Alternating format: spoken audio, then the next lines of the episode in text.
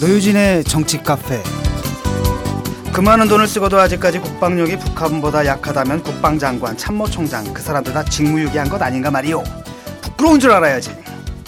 금방 떠오르는 장면 있으시죠? 네, 이천육 년이죠. 민주평통 상임위원회에서 노무현 대통령이 했던 연설입니다. 내년까지 전시작전 통제권을 환수하겠다던 정부가 준비 부족을 이유로 전작권 환수 시기를 이천이십 년으로 미뤘습니다. 이천십이 년 돌아올 예정이던 전작권이 이명박 정부에서 이천십오 년으로 밀려나더니 이번에 다시 이천이십 년으로 미뤄진 건데, 이게 뭐 이천이십 년까지만 이겠습니까? 특히 이번 전작권 재연기는 그 자체로 대통령의 공약 파기이고요, 정부의 외교 전략, 특히 동북아 외교에 큰 파장을 낳을 거라는 평가가 나오고 있습니다. 하지만 무엇보다도 노무현 대통령이 부끄러운 줄 알아야 한다고 지적했던 바로 그 문제, 즉 대한민국 군대와 정부의 직무유기가 정작 큰 문제겠죠. 일반인도 더, 더 이상 안 쓴다는 사팔육 컴퓨터를 달고 한 달에 한 번씩 시스템이 다운된다는 구축함, 최신형이네요.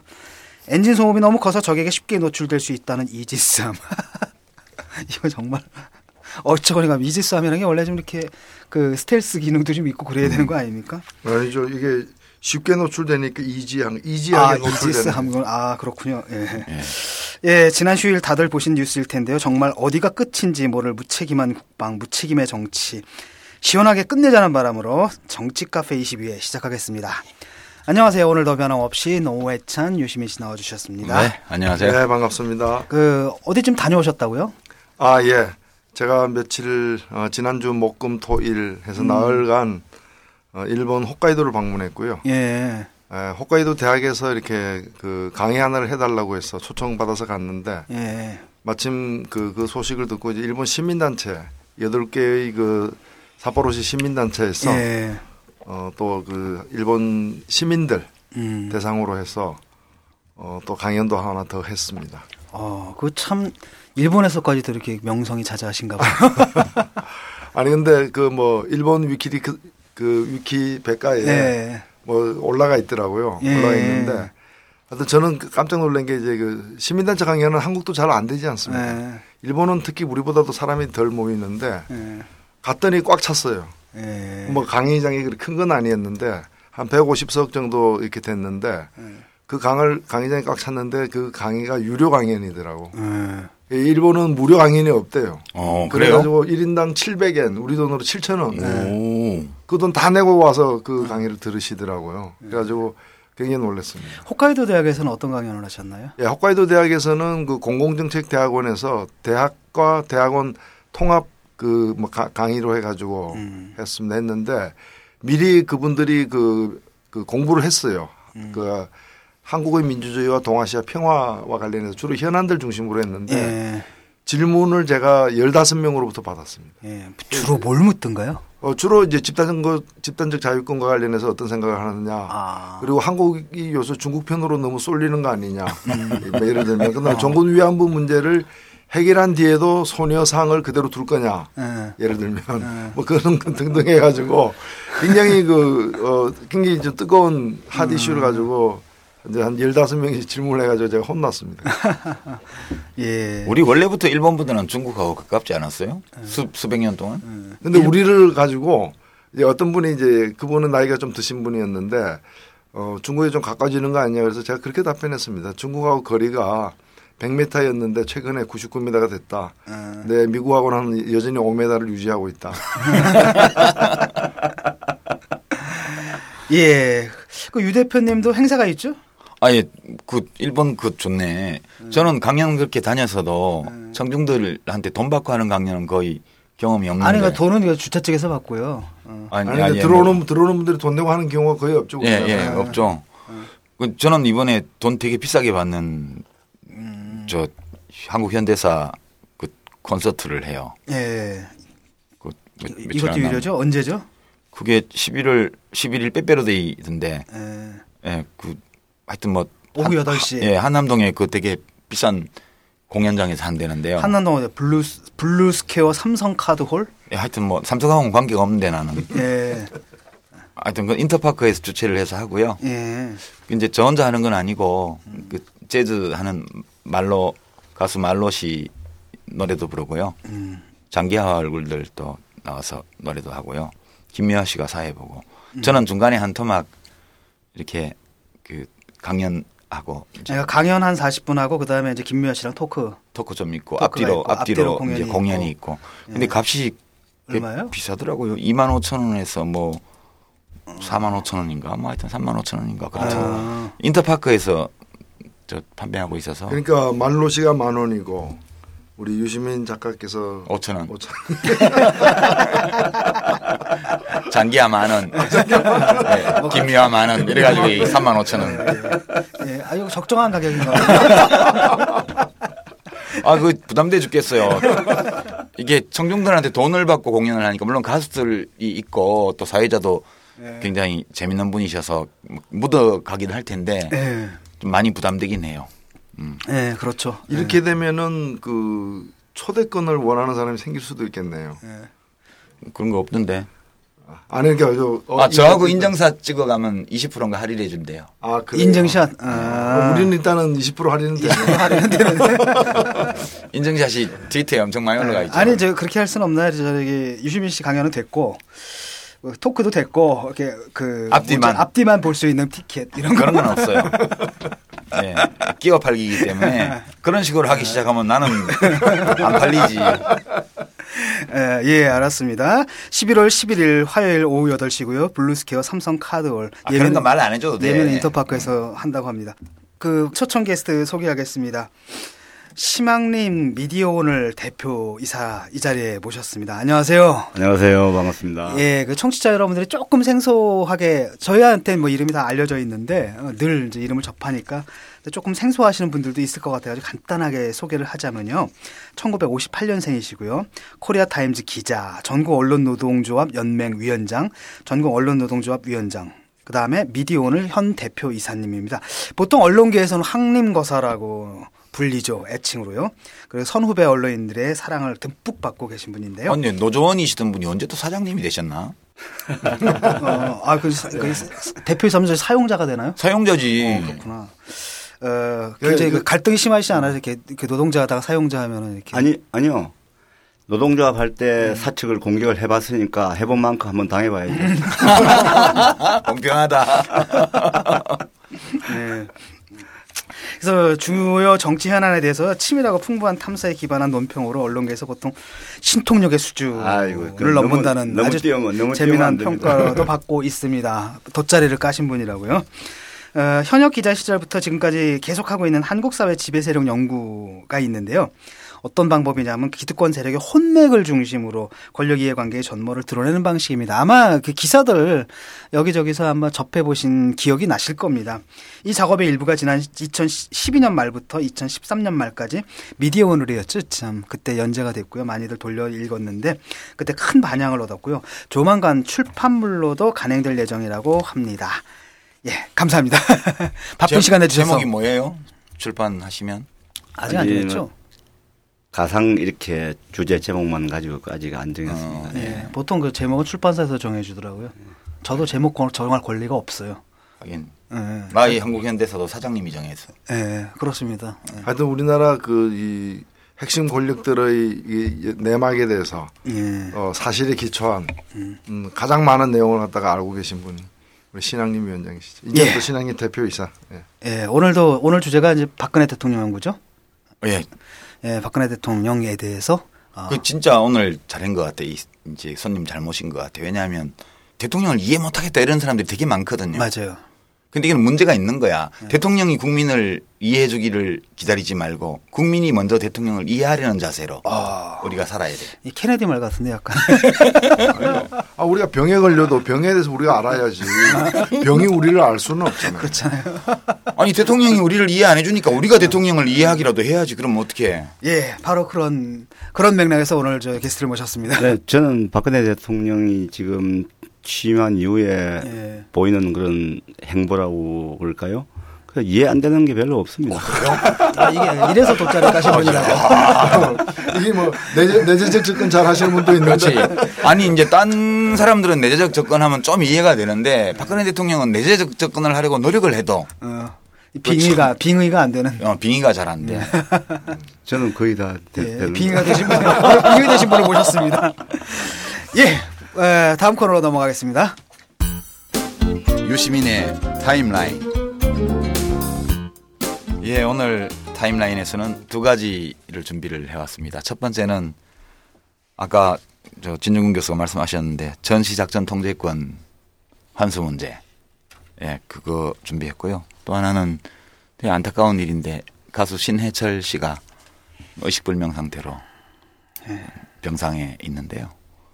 그걸 둘러싸고 여러 가지 뭐 소문, 찌라시 뭐 이런 것들이 난무하고 그래서 음, 확실한 사실들을 중심으로 조금 정리를 해봤습니다. 먼저 전작권 문제부터 말씀드릴까요? 예. 어, 시월 이십삼일인데요. 워싱턴에서 이제 안보협의회가 열렸습니다. 한미 안보협의회예요. 에스씨엠이라고 그러는데 사십육 차였습니다. 근데 이 회의에서 어, 전시작전 통제권 전환 시점, 전환이라고 표현하는데 환수 그런 의미죠. 이걸 다시 연기하기로 했습니다. 이게 원래는 다 기억하시겠지만 이천십이년 사월 십칠일 날 돌려받기로 이제 참여정부 때 한미 간에 합의가 됐던 음. 사항입니다. 날짜까지 딱 못을 박았었는데요.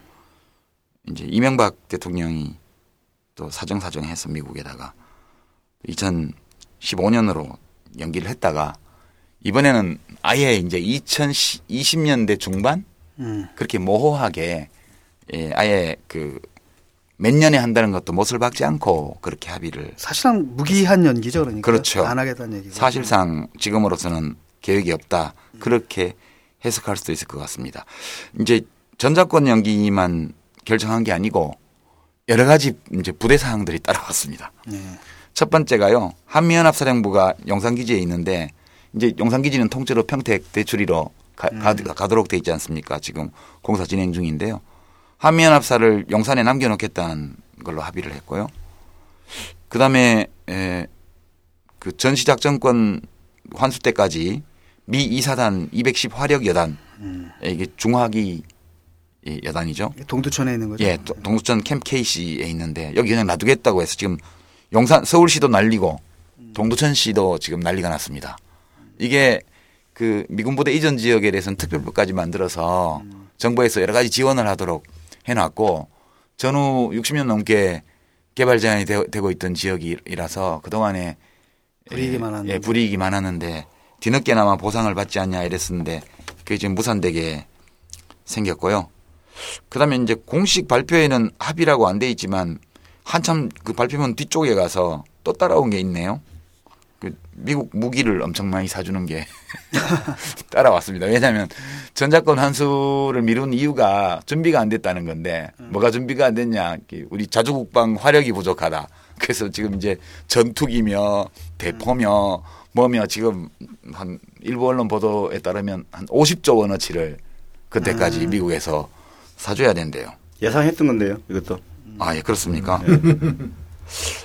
예, 그래서 그러면 이천이십년대 중반이면 언제냐 그랬더니 뭐 이제 이것도 이름도 없이 고위 관계자 이렇게 보도가 되고 있어요. 이천이십오년일 수도 있고, 이십사년일 수도 있고, 이십육년일 수도 있고, 엿장수 마음대로 이게 우리 엿장수도 아니고 이게 뭔지 모르겠어요. 그렇게 하고 이제 뭐 예, 그리고 이제 한국 쪽에도 뭘 줬어요. 뒤에 이제 또 꼬리표가 하나 따라왔는데요. 북한의 침략과 군사적 도발을 용납하지 않는다. 예, 그다음에 이제 북한의 북방 한계선 준수를 촉구한다. 그다음에 사이버 위협에 관, 위협과 관련된 정보 공유를 한다. 미국의 우주 작전 교육에 한국군이 참여한다. 우주 작전은 뭘 대상으로 하는지 모르겠는데 하여튼 우주 작전을 한대요, 미국은. 외계인. 우리 여기 가서 뭐 하려는지 모르겠는데 하여튼 에어리언과 전쟁하는. 예. 그 그리고 이제 네, 그런 것들 뭐 그다음에 뭐 이슬람 국가 에볼라 이런 그런 거에 대한 형식적인 게 좀 들어가 있고요. 결국 보면 우리가 얻은 거는 박근혜 대통령 입장에서 볼 때 하여튼 북한 니네 나빠 까불지 마 이렇게 이제 미국이 같이 입장 발표해 준 거 빼면 음. 몽땅 뭐 우리가 뭐 사주고 뭐 이런 거예요. 네. 그, 뭐 다 예측하셨다는데 신항림 위원장 어떠세요, 아니, 대표님? 아니 이제 정부가 어, 이명박 정부나 박근혜 정부가 들어서면 어, 자연스럽게 구체적인 내용은 뭘 어, 합의할지 모르지만 무기 구매는 무조건 따라올 거다. 라는 거는 그냥 일반적인 상식을 가진 사람이면 다 예상할 수 있는 거죠. 예, 저는 그런 차원에서. 그러면 일반 상식이 없었다? 나는? 죄송합니다.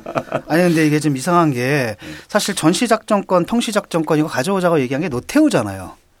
천구백팔십칠 년에 아, 얘기하고 그다음에 평시작전권을 우리가 구십 년대 초에 갖고 왔고 전시작전권 남은 건데 아니 왜 이걸 이렇게 힘들어하나요? 그냥 넘겨받으면 되는 거잖아요. 그 지금. 동시에. 네. 어, 그러니까 뭐 당을 떠나서 여야를 떠나서 어, 그 뭐 한나라당 전 정권에서도 이렇게 요구했던 건 사실인데 음. 노, 어, 노태우 대통령 공약이 뭔가면 서울 시내 한복판에 있는 용산기지를 갖다가 이 밑으로 옮기겠다는 음. 것이 공약이었어요. 그런데 음. 그 공약이 나온 배경을 보면은 그 공약 아이디어를 누가 줬냐면 주한미 대사관에서 줬어요. 음. 그러니까 미국이 이제 용산기지를 갖다가 국제정세의 변화에 따라서 음. 밑으로 옮기려고 하고 있다는 또 보병이사단도 음.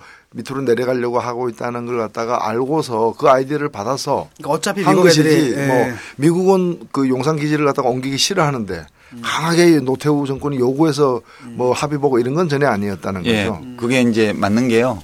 이천칠 년 남북정상회담 대화록을 보면 거기에 이제 이 관련 내용이 나옵니다. 노무현 대통령 말을 그대로 인용을 하면 먼저 미국 행정부 쪽에서 요구했고 음. 그것이 나의 철학과 맞아서 합의했다. 음. 그러니까 이 전시작전권 환수는 전환, 뭐 전작권 전환은 미국 쪽에서 먼저 그렇습니다. 요구를 한 거고요. 마침 그때가 참여정부 때여서 노 대통령이 그, 그 옳은 얘기다 해서 이제 가져온 거였고요. 그 다음에 이제 이번 합의에서도 그 화력여단 잔류시키는 음. 문제 관련해서 그 남북정상대화록에 이제 그런 미군의 문제라는 건 나오지만 노 대통령이 아까 인용한 연설에서도 인계철선 음. 그러니까 인계철선이라는 거는 이렇게 건드리면 터지는 바로 거예요. 바로 미국이 자동 개입하는. 네. 어. 그러니까 이제 우리 국가 안보를 미군한테 미군을 희생시켜서 미군이 공격당함으로써 이게 미국이 자동 개입하는 거니까 휴전선 근처에 미군을 배치해 놓고 북한이 침략하면 자동적으로 미국, 미군이 공격받도록 이렇게 해놓은 거는 죽어도 살아도 다 우리 힘으로 해야 되는 거 아니냐. 그래서 인계철선도 폐지한다. 그래서 이제 그게 내 철학과 맞다는 게 그런 의미였어요. 전작권도 가져올 뿐만 아니라 영산기지도 밑으로 내려보내고 미군도 다 밑으로 재배치하고 후방으로. 그리고 최전방에 북한과 이 문제는 우리 힘으로 풀어나간다. 이게 이제 그 당시까지 참여정부 당시의 정부의 입장. 대통령의 입장이었던 거죠. 지금은 거꾸로 됐고요. 그럼 그 대화록에 보면 작게 오십, 오공이칠 그, 그 얘기가 나오죠. 작전 계획. 그러니까 이제 북한에서는 이거를 북한 침략 계획이라고. 그렇게 뭐 예, 예.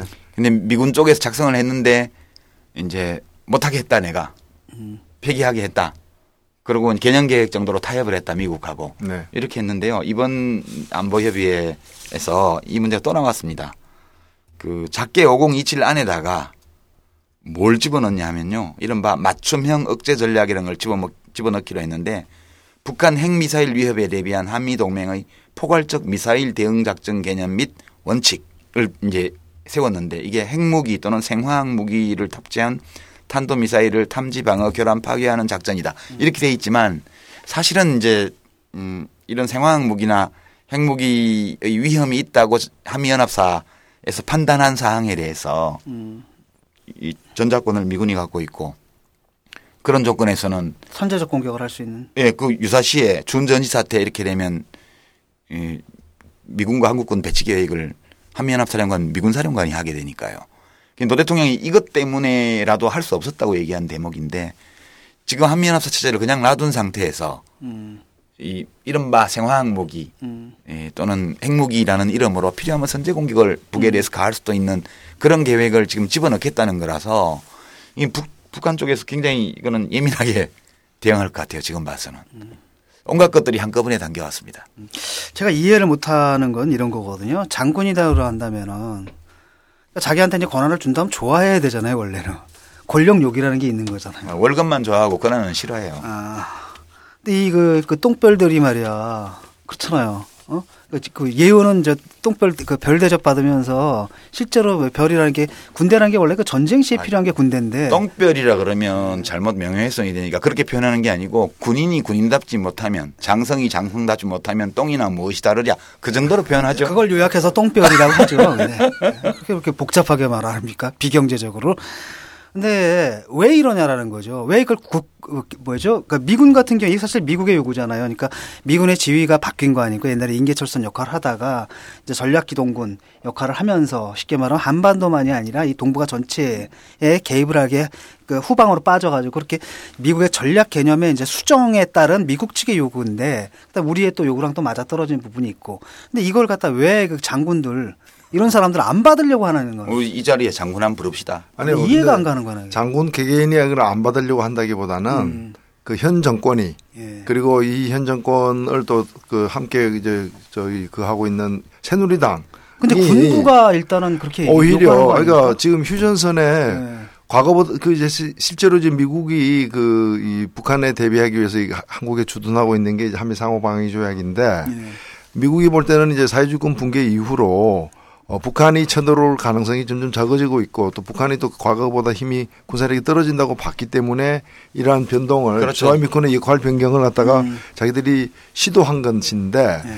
이렇게 하고 있는 미군에게 잠깐 돈 좀 더 줄 테니까 무기 좀 더 사줄 테니까 음. 여기 좀 더 있어 주세요. 그냥 계셔 주세요. 어, 계셔 주세요라고 지금 얘기하고 있는 꼴이라는 거죠. 예, 오십 조. 어. 네. 그러니까 이거는 아니 뭐 통일이 대박이라고 얘기했는데 이런 거 보면 이 사람들은 지금 속으로는 전쟁이 대박이다. 네. 어, 이렇게 생각하고 있는 게 아니고 그러니까 통일이 대박이다 하면서 마치 통일이 가까이 다가오는 것처럼 얘기했던 그 발상과 그다음에 전쟁이 언제 일어날지 모르니까 휴전선 부근의 병력을 더 강화해야 되고 떠나가는 미군도 붙잡아야 된다.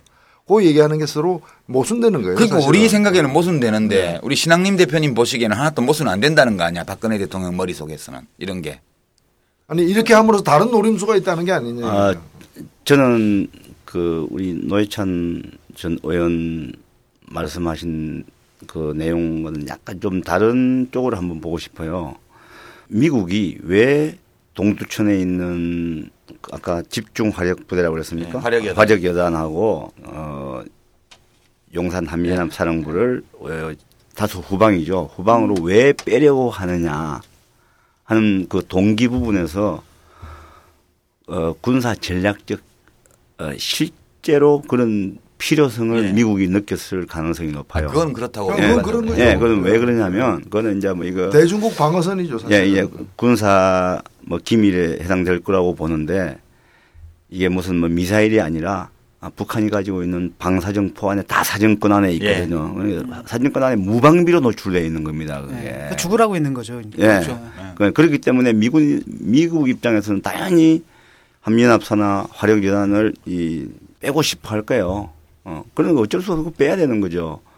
그러니까 자꾸 이제 모순된 것 같지만 모순되지 않은 게 서로 이제 각자가 취하는 이익이, 이익이 따로따로 노는데. 아니, 그거는 그런데. 네. 박근혜 대통령 머릿속에 통일대박론하고 이거하고 어떻게 결합이 돼요? 이따 다뤄야 되나? 이 말 나온 김에 박근혜 대통령 전문가께서. 아, 저 박근혜 대통령 전문가는 아닌데 박근혜 대통령은 어 그냥 보수 세력을 음. 등에 업고 있기 때문에 음. 보수 세력이 다 원하는 거예요. 그건. 아, 그래요? 예. 음. 하여튼 뭐 여기까지만 하겠습니다. 하, 화딱지 나네. 아니, 아니 우리 우리나라는 우리가 지켜야지. 아니 근데 솔직히 말하면 이렇게 할 바에는 사실 아니 그 군대라는 게 군 전쟁을 할 때 필요한 조직이잖아요. 정작 필요로 할 때는 이제 권한이 없다라는 건 그러니까 그러면 이제 우리나라 이제 계급 체제도 좀 개편해야 되지 않느냐. 한대잖아요. 뭐 아니 이병 이병 없애고. 아니 그 위로 없애야 돼 위로. 그러니까 이병을 없앨 게 아니라 중장하고 대장을 없애야 된다니까. 왜냐하면 평시 관리는 별 두 개만 하지 별 세 네 개씩 달고 그거 할 필요 없잖아요. 그러죠. 그러니까 그 장군들도 약간 우리가 좀 뭐랄까 어, 구조조정을 해야 돼. 구조조정을 해야 네. 되죠. 어, 구조조정을 그러니까 하고 그그 그 뭐랄까 뭐죠 그 하청조 아웃소싱이 있잖아요. 왜 이렇게 아 또 신자유주의 하자고 아, 역할 분담하는 거예요. 아. 그러니까 우리나라 통영하면은 사팔육 달고 음. 또 우리나라 이제 새 전투기 그 개발 에프엑스 개발하는 데는 스텔스 기능 없애고. 음. 그리고 이제 스텔스 그럼 이제 스텔스 기능이 있는 미국 전투기가 따로 필요하고. 그렇지. 어. 그 다음에 이제 그 신형 어 이렇게 어, 전산화되어 있는 또 미국의 어떤 호위함이 따로 필요하고 음. 어차피 우리나라 이제 방산체계 자체가 전부 다 보면 뒷돈 먹고 불량품 납품하고 있으니까 그걸로다가 이제 뭐, 뭐, 군, 고위장성 복지를 해결하고. 아, 여기까지 하겠습니다. 아, 머리 아파. 아니, 근데 미국 무기 수입하고 이러는 데 따르는 뭐 이렇게 뭐 그런 건 없을까요? 이렇게. 아, 그거야. 당근 따라오는 이권들이 엄청나게 많을 텐데. 그거는 뭐 말할 나위도 없죠. 네. 만세 부르죠, 지금. 그런 세력들도 네. 미국 무기 사자는 쪽과 미국 무기 팔자는 쪽 네. 그런 세력들도 이런 전작권을 갖다가 이렇게 연계하는 환수 연계하는데 앞장섰겠죠. 예. 뭐 제가 이제 군대에 있을 때 그 에프엑스 사업인가 뭐 그쪽 그 일들 좀 도와주고 그랬었는데 나중에 알고 보니까 우리 일랑은 상관없이 이미 결정됐더라고요. 네. 이렇게. 우리 뭐야. 난 삼 년 동안 군, 군생활 어, 왜 한 거야. 그건 올림픽하고 똑같은 어. 거야. 참가하는 데 의미가 있는 거야. 음. 두 번째 꼭지가 신해, 가수 신해철 씨의 안타까운 그런 상황인데요. 이걸 다룬 이유는 온갖 소문들 특히 요즘 막 카톡이나 이런 거 타고 뭐 증권가 찌라시 이런 것도 돌아다니고 그거에 대한 여러 가지 해석과 억측 뭐 이런 것들이 이 막 돌아다니고 있어서 이제 우리가 확실하게 확인할 수 있는 사실 음. 그런 것 몇 가지는 좀 챙겨볼 필요가 있겠다. 신해철 씨는 개성이 강한 가수이고 또 열성 팬들이 아주 많은 가수기도 하고요. 또 그냥 가수가 아니라 사회 속에서 함께 살아가는 사람으로서 자기 의견이 뚜렷하고 이런 분이었어요. 예. 분이에요. 그래서 그래서 그런지 관심이 굉장히 큰 것 같습니다. 여러 소문들은 다 여기 소개 안 하고요. 사실을 세 가지만 확인해 보겠습니다. 첫 번째는 이제 스카이 병원이라고 처음에 수술을 했던 그 병원 쪽 입장. 그 다음에 두 번째는 그 신해철 씨의 기획사 케이씨에이 엔터테인먼트에서 나온 입장. 음. 그 다음에 지금 입원하고 있는 아산병원 의료진이 발표한 내용. 이 세 가지만 이제 정확하게 확인할 수 있는 사실이에요. 우선 스카이 병원에서 얘기한 걸 보면 수술을 한 걸 인정을 했고요. 그러나 이제 찌라시에서 나온 내용은 다 거짓말이고 법적 대응을 준비하고 있다 이렇게 얘기를 했고 여기서 발표한 내용은 신해철 씨가 아 장유착 수술을 받았고 입퇴원 과정에서 흉부 통증을 호소했으며 심정지 상태에 이르러 심폐소생술을 실시했다. 심장은 본 병원의 진료 과목이 아니기 때문에 아산병원으로 이송했다. 환자 본인이 아무래도 연예인이라는 직업을 가진 만큼 병원 측에서 주의를 당부한 사항에 소홀했을 가능성은 있다. 다른 내용도 있지만 이 내용이 핵심이에요. 여기서 확인할 수 있는 것은 스카이 병원에서 장유착 수술을 받았다는 거예요. 그다음에 그 수술을 받은 전후 과정에서 흉부 통증이 있었다는 거예요. 그리고 심정지 상태에 이르렀을 때 병원에 있었고 일단 거기서 심폐소생술을 한 다음에 아산병원으로 보냈다. 이게 확인할 수 있는 사실이에요.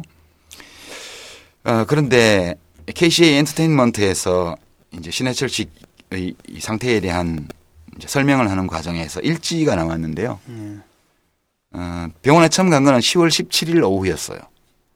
신해철 씨가 배가 아프다고 그래서 분당에 있는 다른 병원에 갔는데 이 진료하는데 대기 시간이 길어서 서울 가락동에 있는 S병원, 스카이 병원입니다. 여기로 가서 각종 검사를 한 다음에 장협착에 관한 수술을 진행했다.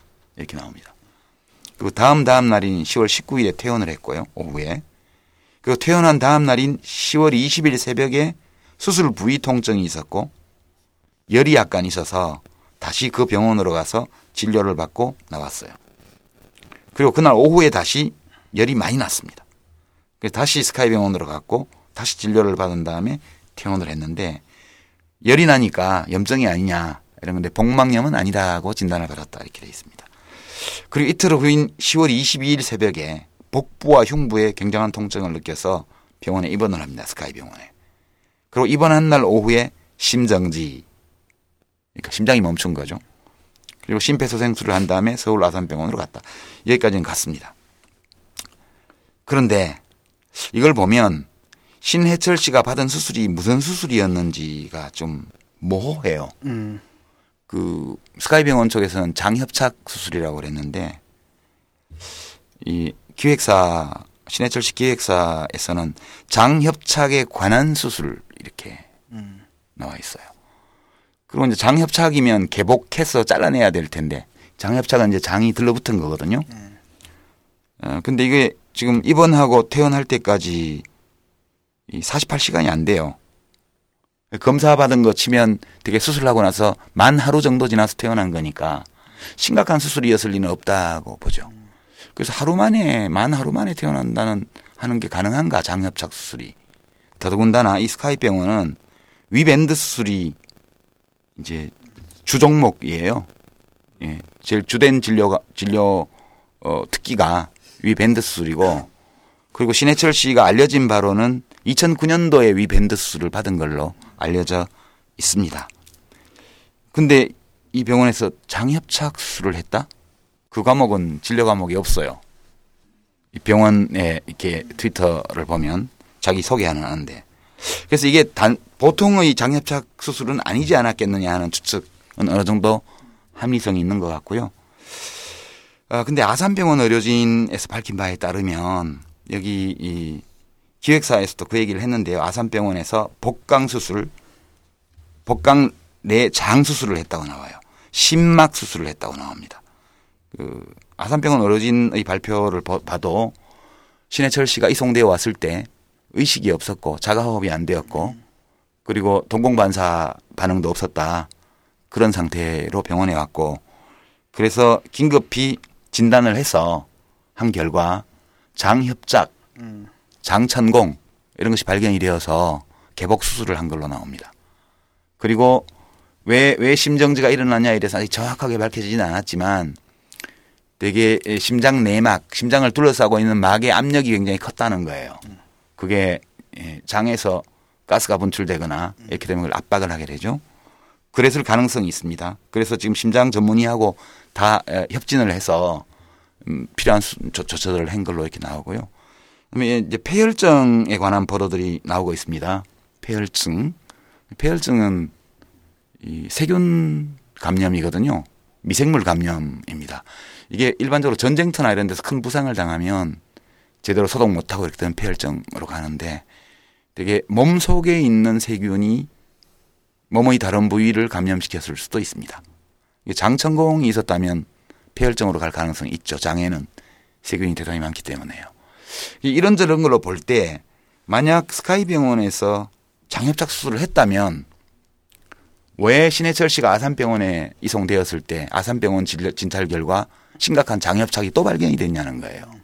그래서 스카이 병원에서 한 수술은 장협착과 관련이 있을 수는 있지만 그 일반적인 장협착에 관한 수술은 아니었을 가능성이 매우 높지 않을까.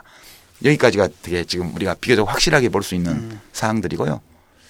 다만 이것이 이제 의료사고일 가능성 이런 걸 좀 배제하기 어려운 상황이고요. 음. 어, 지금 그룹 시나위에서 음. 같이 했던 신대철, 신대철 씨가 의료사고라고 단정적으로 이야기하는 이제 음. 글을 멘션을 트위터에 올려서 그게 좀 문제가 되고 있긴 한데 전후 사정을 볼 때 기획사에서도 정확한 경과 경위를 다 얘기하지 않은 것 같아요.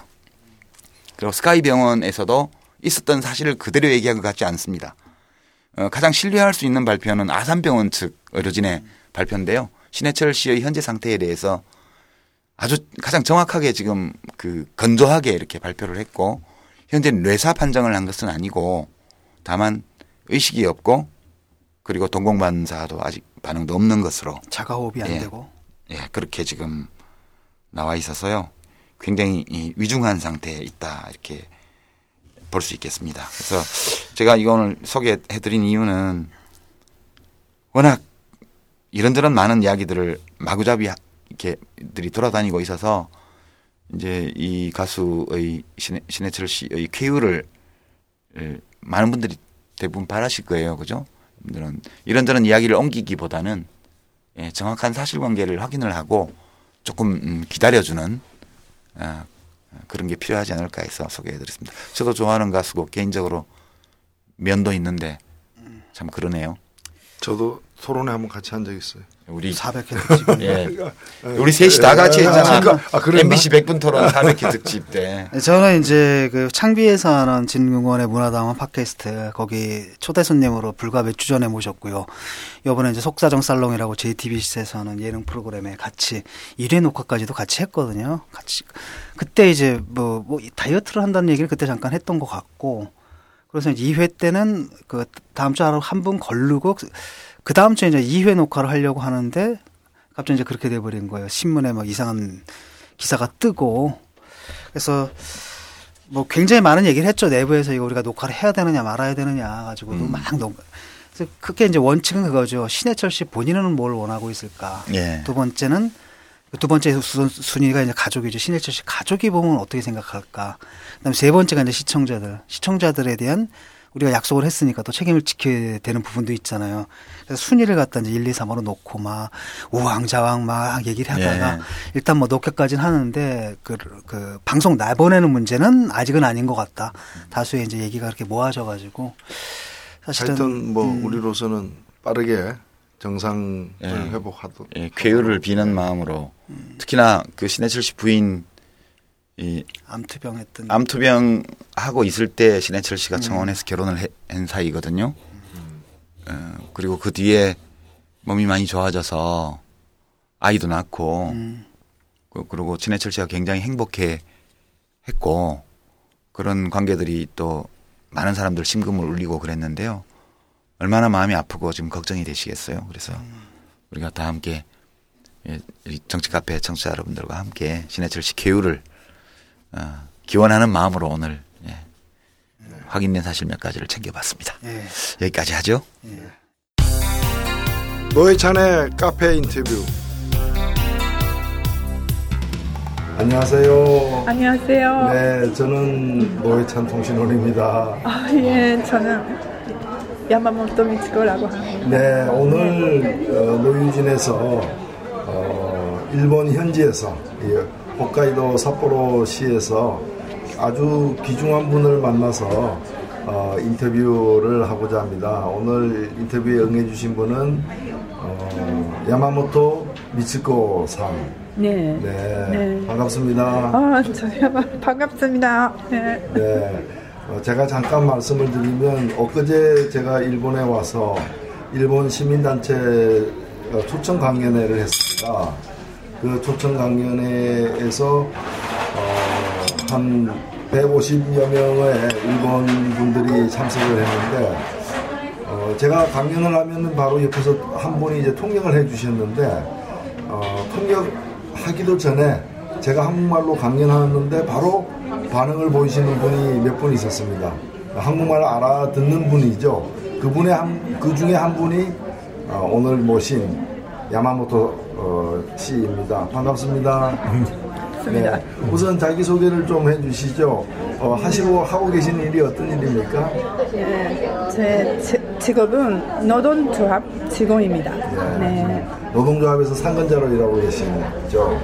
네. 어, 어느 노동조합입니까? 네, 호텔이나 그 여행 회사, 여행사. 여행사로 만든 그 노동조합 산업별 조직입니다. 예. 네. 어, 호텔과 네. 어, 여행사에 일하는 노동자들의 노동조합. 네. 어, 전국적으로 몇 명 정도 되죠? 어, 오만 정도입니다. 오만 명. 네. 예, 여기 어, 북해도 지방연합회에 이제 상근자로 일하고 계신데 얼마나 됐습니까? 어, 이십 년. 이십 년? 네, 정도 어, 일하고 있습니다. 동안. 예. 아유. 그럼 실례지만 지금 연세가? 네, 네, 예순 하나입니다. 아, 예순 하나. 네. 예. 네. 아유, 오랫동안 하셨네요. 네. 그러면 한국, 한글로 된 책도 읽으세요? 네, 읽어요. 지금 어떤 책 읽고 계세요? 그, 백범 김구 선생님의 네. 시인 책. 아, 백범, 백범 일지. 백범 일지를 네. 읽고 계세요? 네, 자, 어, 네. 네, 그, 영화나 드라마 같은 곳에서는 그 알 수 없는 그 음, 옛날에 백년 전, 뭐 십구 세기 말에 그 조선의 모습이 그 조금만 그, 네. 그 보여서 참, 너무너무 재밌어요. 아유, 좋은 책 네. 읽으시네요. 네. 네. 강연 어떠셨어요? 감격스러웠어요.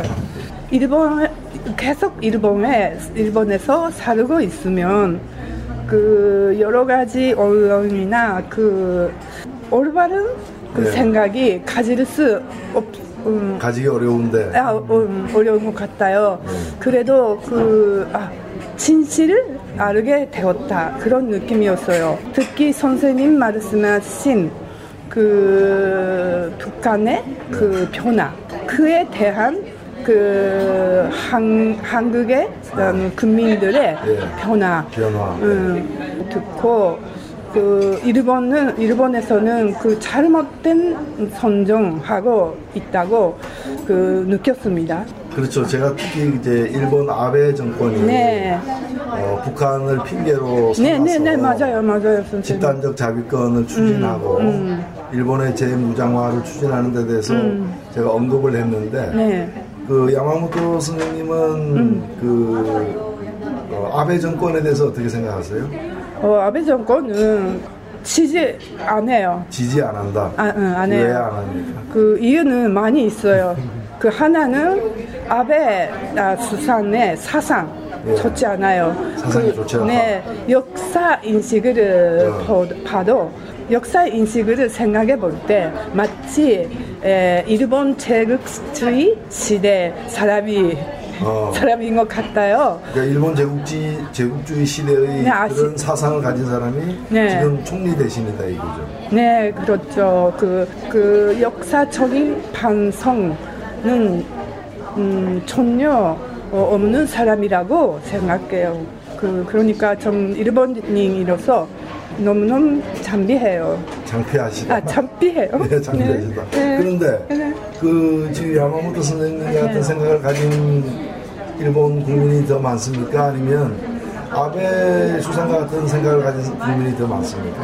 그 육십 대 네. 에, 이, 이상이라면 저희와 같은 생각을 하는 사람이 많다, 많아요. 예, 예, 그, 예. 그래도, 네, 젊은이들은 그래도 지지하지 않는다라는 음. 사람이 어, 절반 정도 예. 어, 있다고 생각해요. 아, 여론조사를 보면 네, 네. 일본 국민의 반 정도는 아베 음. 정부의 역사인식에 동의하지 않는다. 네. 딱 네. 반만 동의하지 않는 겁니다. 네, 그래도 네. 그래도 지금 그 극우, 극우, 아, 네, 극우, 극우 사람들이 네. 그 소리가 커요. 그러니까 아, 목소리가, 소리가, 목소리가 커요. 수는 많지 않은데 목소리가 크다. 네, 네, 네. 그래서 극우의 그 목소리를 이용해서 잡지나 막 이익을 어, 어, 얻으려고 하는 사람도 있고. 네. 있었기 때문에 네. 마치 그 일본 존재가 극극같이 보일 수도 네, 보일지도 그러니까, 모르겠지만, 모르겠지만 모르겠지만 그 절반 정도는 음. 그 그런 사람이 아니에요. 음, 그러니까 예 극우가 일본 극우 세력들이 음. 목소리가 크고 음. 언론도 잘 이용해서 네. 마치 일본 전체가 그런 생각인 네. 것처럼 보일지 모르지만은 음. 사실은 그렇지 않다. 음. 아, 반 정도는 확실히 네, 음, 네. 그런 비판적이다. 네. 네. 그래도 네. 그 생각에는 갖고 있습니다만 아베 정권을 무너뜨리는 무너뜨리는 무너뜨리는 무너뜨리는 그 운동을 할 수 없어요. 왜 그렇습니까? 음, 아 좋은 리더가 없을 거예요. 아, 지금 그러니까 아베 정권에 반대하는 사람들이 반은 네, 되지만 네. 무너뜨리는 운동은 음. 활발하지 않은데 그 이유는 리더가 없다. 네. 민주당 지금 일본의 아베 정권 전에 집권했던 네. 세력이 민주당이죠. 민주당 자체가 어. 음, 아, 집단적 자유권 어, 그 네. 한, 행사에 어, 네. 그 반대하는 사람 음, 사람이 하고. 그 반대하지 않는 사람이 하고 같이 당을 만들고 있으니까 네. 그 음, 힘이 없죠. 네, 그러니까 자, 잠깐만요. 아베 정권 전에 음. 어, 집권 세력이 민주당이고 지금 네. 민주당이 제일 야당인데 음. 민주당조차도 그 내부에는 음. 어, 일본의 집단적 자위권 음. 아베가 추진하고 있는 음. 그에 대해서 찬성하는 사람도 있고 네. 또 반대하는 사람도 있고 음, 제, 그러니까 정, 저... 정체가 애매모호한 정당이네요. 그런가요? 아, 그, 그, 저, 저, 그렇게 생각해요. 시민운동이 네. 상대적으로 활발하고 네. 매주말 공부하는 모임이나 네. 뭐 이런 음. 주장하는 집회도 있고 특히 음. 원전, 원전. 어, 원전에 대해서는 젊은 친구들도 많이 반대하고 네. 그래서 원전 반대 집회는 삼천 명 이상 모이기도 음. 하는데 음. 이제 이, 이, 이것이 정치적으로 하나로 음. 모여서 음. 어, 이, 뭐, 예를 들면 아베 정권을 무너뜨리자 이렇게 힘으로 음. 결집되는 데는 부족함이 많다. 아, 예, 예. 그런데 네. 사실 그거는 시민운동이 하기보다는 음. 어, 제대로 된 정당이 있어야지. 그 정당이 그런 거 하고 있는 거죠. 근데, 근데 정당은 근데... 또 신뢰를 못 받고 있는 네. 아쉽네요. 네. 그러니까 리더가 없다는 것이죠, 선생님. 리더, 예, 그런 예, 상황이 예. 네. 기다리고 있어요. 기다리고 있다. 네. 네. 근데 저는 그래. 어저께 네. 어, 어저께는 제가 그 홋카이도 대학의 공공정책대학원에서 네. 어, 수업에 들어갔어요. 제가 네. 들어가서 어, 저한테 이제 그 수업을 하나 맡겨서 네. 어, 대학생, 대학원생 이런 분들 대상으로 이렇게 이제 강연을 했는데 제가 그 종군 위안부 문제와 관련해서 진실과 화해가 해법이다. 음. 해결 방식이다. 음. 진실을 인정하면 화해할 수 있다. 음. 네. 진실을 인정하지 않기 때문에 문제가 네. 자꾸 커지는 거 아니냐. 네. 그래서 아베 정권이 음. 그 이전 일본 정부의 음. 태도로 다시 돌아가야 된다. 음. 그런, 그래서 이제 종군 위안부 네. 문제, 음. 언제까지 우리가 종군 위안부 문제에 매달려 있을 것인가. 음. 그래서 진실이 밝, 진실은 이미 밝혀진 것이니까, 음. 이 밝혀진 진실을 일본 정부가 인정하고, 음. 어, 사과하고 넘어가는 게 필요하지 않느냐. 그럴 때 진정한 화해가 이루어질 수 있다고 음. 어제 제가 얘기를 하니까, 네. 학생들이 굉장히 그 박수를 치는데, 아, 아 예, 예. 그래서 네. 뭐, 어, 다수는 음. 어, 아베 정권하고 생각이 음. 같은 게 아니라 네, 어, 좀 다르다고 좀 봅니다. 음, 음. 맞습니다. 네. 아유, 어, 오늘 귀중한 말씀을 해주셨는데 그 한국에 네. 노유진 정치카페라고 있습니다. 아, 예, 예. 예. 예. 그러니까 예. 이제 어, 아베 정권과 같은 예. 그런 이제 역사를 어, 거꾸로 가는 음. 어, 그런 정부에 대해서 이렇게 맞서서 네. 싸우는 언론 중에 하나인데요. 네. 예, 우리 어, 노유진 정치카페의 어, 청취자를 위해서 인사 말씀 마지막으로 부탁드립니다. 그 저는 그 힘이 없지만 그 지금 아베 정권과 열심히 네. 싸우려고 하, 싸, 세, 싸우려고 생각하고 있습니다. 어, 일본이 그 헌법을 이겨서 그 집단적 자유권을 행사하는 아, 나라가 되면 그 우리들의 아, 그 음, 동북 아시아의 긴, 긴장감이 음, 높이? 높아지는 높아지기 때문에 그 막아야 한다고 막아야 한다. 생각하고 네. 있습니다. 그 저도 그 한국 사람처럼 그 자기 의지를 음, 크게 어, 갖고 그 아, 음, 열심히 살겠습니다. 아유, 오, 예, 난, 예. 난 한국 사람처럼. 네, 한국, 네, 저는 뭐 한국 사람 뭐 어, 옛날에 또 음, 광주 항쟁이나 그, 네, 광주 항쟁. 음, 그 이전에 그 여러 가지 여건들의 그 노동 운동이나 네. 그런 것을 보면서 그 계속 전공하고 있습니다. 네. 네, 어, 죄송합니다. 아니요, 아니요. 죄송할 필요 없고요. 한국에서도 더 열심히 네. 또 싸우겠습니다. 그리고 네. 어, 우리 야마모토 선생님 같은 분들이 네.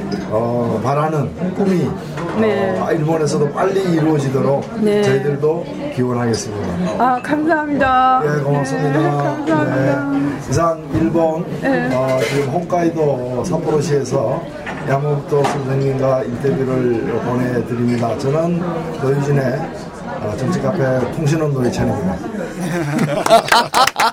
영국 가시다 일본 가시다 예. 바쁘세요 우리 통신원. 참 그 돈이 참 많아요 우리가. 통신원 영국으로도 보내고 일본으로도 보내고. 차비도 안 준다면서. 예, 일본 예. 상황도 좀 깝깝하네요. 예.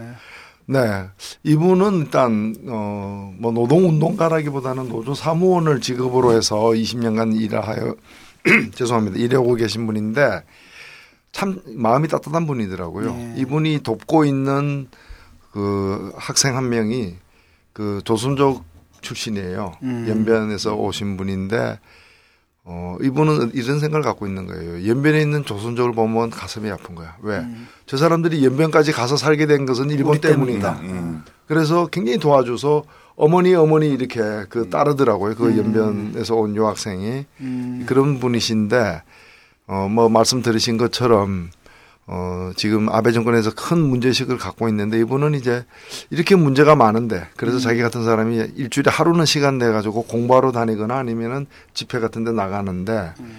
이제 일본의 그 힘들이 분산되어 있어 가지고 음. 어, 또 야당들이 힘이 적다 보니까 힘이 음. 세지 않다 보니까 뭐 희망이 없다. 음. 그런데 자기가 볼 때 한국은 그래도 어, 한국은 그래도 일본보다도 깨어있는 시민들이 훨씬 많고 역동적이죠. 훨씬 역동적이다. 역동적이죠. 굉장히 네. 부러워하고 있는. 우리가 젊어요. 일본보다 한 이십 년. 음. 네.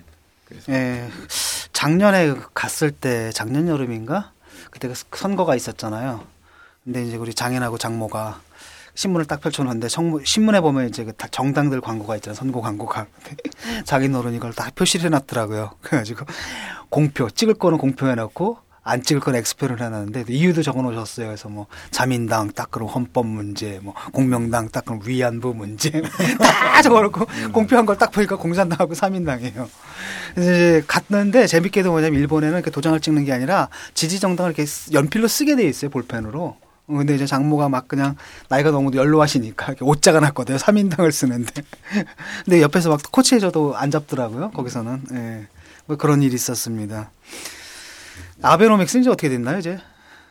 네, 지금 뭐 어, 아베노믹스는 또 실패했다고들 얘기하는데 예, 제가 가서 이제 궁금하게 생각한 것은 그것이 이제 어, 정치 세력 관계에 어떤 영향을 미치느냐의 문제인데 음. 그럼에도 불구하고 아베는 여전히 이 튼튼한 아베의 정권은 튼튼하고 예, 흔들리지 않은 것 같습니다. 아니 근데 예. 뭐 저 여성 강요들 두 사람 춤은 있어가지고 뭐 정치자금이니 뭐니 이래가지고. 나가고 뭐 요새 지지율이 흔들흔들 한다고 뉴스에 나오죠. 네, 흔들흔들 하는 건 사실인데 그 비교 대상이 없기 때문에 아, 예. 흔들거릴 때 누가 가서 발로 확 차야 자빠지는데. 근데 그 찰 사람이 찰 사람이 사실은 민주당이 돼야 되는데 제일 야당, 제일 야당 민주당이 십 퍼센트도 안 돼요. 우리나라 얘기예요? 아니요, 그쪽 그쪽 민주당 얘기 들어보니까 그쪽 민주당 이쪽 민주당이 크게 다르지는 않던데. 근데 그쪽은 뭐 그거 지지율은 더 낮은 거죠. 음. 예.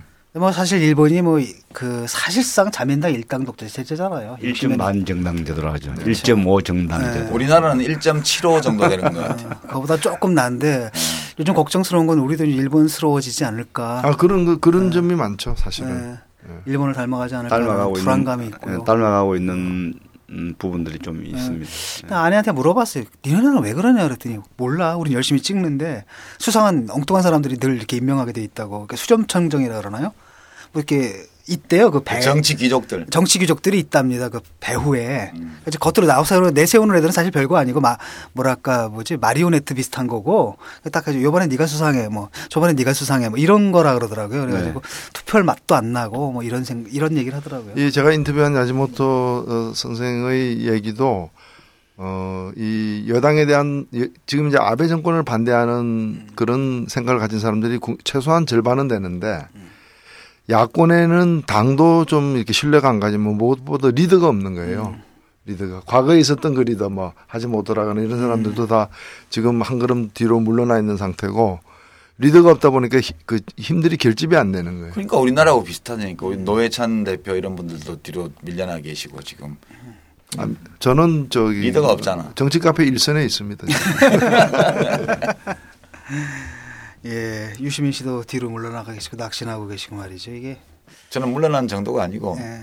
아주 안드로메다로 갔지. 저는 이제 그 일본 사회를 뭐 본격적으로 연구한 연구자는 아닌데 일본 사회가 가지고 있는 정치, 경제, 사회, 문화 시스템 자체가 신분 상승이라고 할까요? 아니면 사회적 이동 이라고 하는 것이 대단히 제한되어 있는 그런 나라라고 봐요. 우리에 비해서. 그래서 그런 점에서 어, 예를 들어서 우리나라는 뭐 음식점 같은 거 하면은 뭐, 어, 원조 무슨 뭐 무슨 해장국집 뭐 삼십 년 오십 년 가지고 전통을 얘기하는데 일본의 뭐 우동집 같은 거는 뭐 오백 년 육백 년 이야기하지 않습니까? 그러니까 어, 우동집 십몇 대를 우동집만 하는 집에 아들로 태어났는데 에, 이렇게 뭐 정계로 진출한다든가 어, 고급 공무원이 된다든가 이런 길들이 실질적으로 거의 어려우니까 아, 나는 그냥 우리 집안 대대로 잘 하던 뭐 우동이나 하겠다.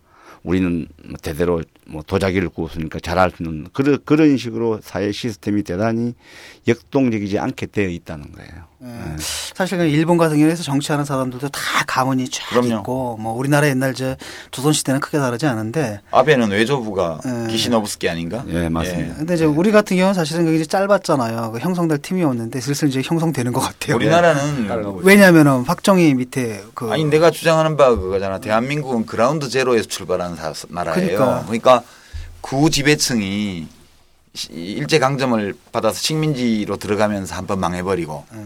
그다음에 전쟁 나서 또 전쟁 와중에 또 이념 전쟁하면서 아래 위로 또 흩어버리고 그래가지고 청구수립 후에 사실 육이오 전쟁 끝나고 나서 완전 그라운드 제로에서 왕후장상의 씨가 따로 없는 그런 음. 조건에서 출발한 사회여서 음. 일본에 비하면 역동 좀 예 업사이드 다운 되는 게 좀 있죠. 훨씬 네. 역동님. 그런데 이제 제가 그 이제 백수 생활 놀 때 일본의 어느 언론사에서 이제 보도한 자료를 가지고. 예, 도표를 하나 만들어 봤어요. 지금 부수상하고 있는 아소다로 있죠. 아소다로. 아소다로가 이천팔 년도에 수상을 했을 겁니다. 예. 그죠? 그때 이제 자료인데 아소다로 내각이 아소다로는 말하자면 뭐 아, 할아버지가 탄광을 해서 우리 조선인 징용자들을 강제로 끌어다가 예. 수만 명을 어, 거기다가 한 그런 악덕한 기업주죠. 그런데 그 아소다로 정권 당시에 에, 자민당의 에, 중의원 말하자면 지역구 국회의원 중에 사십 퍼센트가 넘더라고요. 그 할아버지 세습 정치, 아, 네, 할아버지, 아버지, 형님 이게 그 지역구를 물려받은 거죠 정치. 그게 사십 퍼센트가 넘어요. 이천팔 년 아소다로 정권 당시에 강요 열여섯 분인가 열일곱 분 중에 거기 또 세습을 한 분들이 장관이 반이 넘더라고요. 네. 네. 그러니 지금 우리나라도 서서히 이제 그런 일본식의 그런 부정적인 내용들이 우리나라가 좀 따라가고 있는 나타나고 있는 현상이 좀 아, 있습니다. 우리나라 이제 대통령도 세습 대통령. 네, 대통령 세습됐고 그 다음에 몇몇 있죠 의원들 중에서 저기 아니, 남경필 아버지, 지사, 남경필 지사라든지. 네. 네. 제법 있습니다. 아직은 지금은 소수지만은 네. 뭐 지금 숫자가 조금 많아지고 있습니다. 늘어나면서 사실. 그런데 주로 이제 지금 말씀하신 그런 일들은 이제 그 우파 정치인들 음. 또는 정당 속에서 많이 이렇게 음. 벌어지는 일이고 또 네. 자민당이 뭐 반세기 이상 그 제일 그 집권 여당을 음. 해온 측면도 있는 거죠. 그런데 무라야마 수상 같은 사람들이 사회당 두 번째 수상할 때 보면은 그 사람은 평생을 갖다가 일본 수산 노조 그 활동을 대학 졸업한 뒤에 음. 줄고대 가지고 이제 그 사회운동 노동운동 한 사람인 것이고 우리도 지금 새누리당이 저 정부 수립 이후 천구백사십팔 년부터 육십오 년 동안 뭐. 예, 저 뭐 칠십오 년인가요 지금 네. 십 년 빼고는 육십오 년 해먹었는데 뭐 아 그러니까요. 그러니까 네. 이제 뭔가면은. 이제 이 진보 세력들이 저는 일본이 우경화하는 일본의 우익색들이 강화되면서 이제 그게 이제 동전의 양면으로 이렇게 나타나는 현상인 것이고 우리나라도 보면 새누리당이 점점 점점 강해지니까 인권은 후퇴하고 사실은 평화는 더 멀어져가는 일이 벌어지고 있는 거잖아요. 예. 예. 그렇기 때문에 저는 일본에서도 그런 이제 좌파나 뭐 진보 민주 이렇게 그런 사람들이 힘이 세질수록 우리나라가 사실 안전해지는 거예요. 측면이 있는 거예요. 음. 우리가 지금 뭐 일본의 영토 문제라거나 역사 해석이라거나 이런 것들이 과거에 없는 그런 이제 굉장히 그 도전적인 어 그런 이제 그 자세로 나오는 것에는 일본에서 국내에서 이제 우경화 어 우익 세력들이 이제 강화되는 것하고 관계가 밀접하지 않습니까? 어 그런 점에서 저는 어 우리나라 지금 뭐 새누리당이 이제 그 어저께도 뭐 한일연맹 음. 때문에 뭐 국회의장까지 이제 일본에 이제 방문하고 이러는데 사실은 새누리당 같은 그 당이 일본 그 여기서만 뜯을 게 아니라 일본에 가가지고 자기 형제당인 자민당에게 어? 역사 문제 따지고 싸워야 되는 거예요 사실은. 근데 안 싸우는 거 보면은 생각이 속 생각은 비슷한 게 아닌가 나는 그런 합리적 의심을. 그런데 이제 있어요. 일본 우익을 막 욕하는 분들이 왜 한국 우익은 그렇게 찍어주지? 다른 문제라고 생각을 해요. 우익은 다 비슷하잖아 어디나. 그러니까 그 착시 현상인 거죠. 잘못 알고는 착각하고 있는 거죠. 뭐 깡패면 깡패고 조폭은 조폭이지 우리 편 조폭은 착한 사람인가? 그러니까 사실 논리가 똑같잖아요. 일단 일본, 똑같지. 일본 우익이 자기들 그, 그 침략했던 그 과거사를 갖다가 뭐랄까 미화하고 이러는 거나 우리도 독재 뭐 이런 걸 미화, 쿠데타 미화하고 아, 다 그렇지 뭐. 그런 반일은 공산주의 운동의 일환이다 뭐 이렇게 음, 그런 거죠. 그렇지. 얼마 전에 어떤 분이 네. 얘기하셨죠. 예, 한 말씀만 더 드리겠습니다. 이 어, 노유진 정치카페에서 노회찬의 카페 인터뷰를 하고 있는데요. 어, 이번에 그 일본 가서 아, 평범한 시민 한 분을 만난 것처럼 어, 지금 국내에서 이 방송을 들으신 분들 중에 나를 인터뷰하라라거나 또는 음. 내 옆에 내 근처 이 근처에 인터뷰할 만한 인터뷰를 통해서 알릴 만한 좋은 어떤 사례나 사, 사람이 있다라고 이렇게 생각하시는 분은 어, 주저하지 마시고 추천을 해 주십시오. 가급적 제가 달려가서 인터뷰를 하도록 하겠습니다. 예. 지금까지 카페 인터뷰였습니다. 고맙습니다.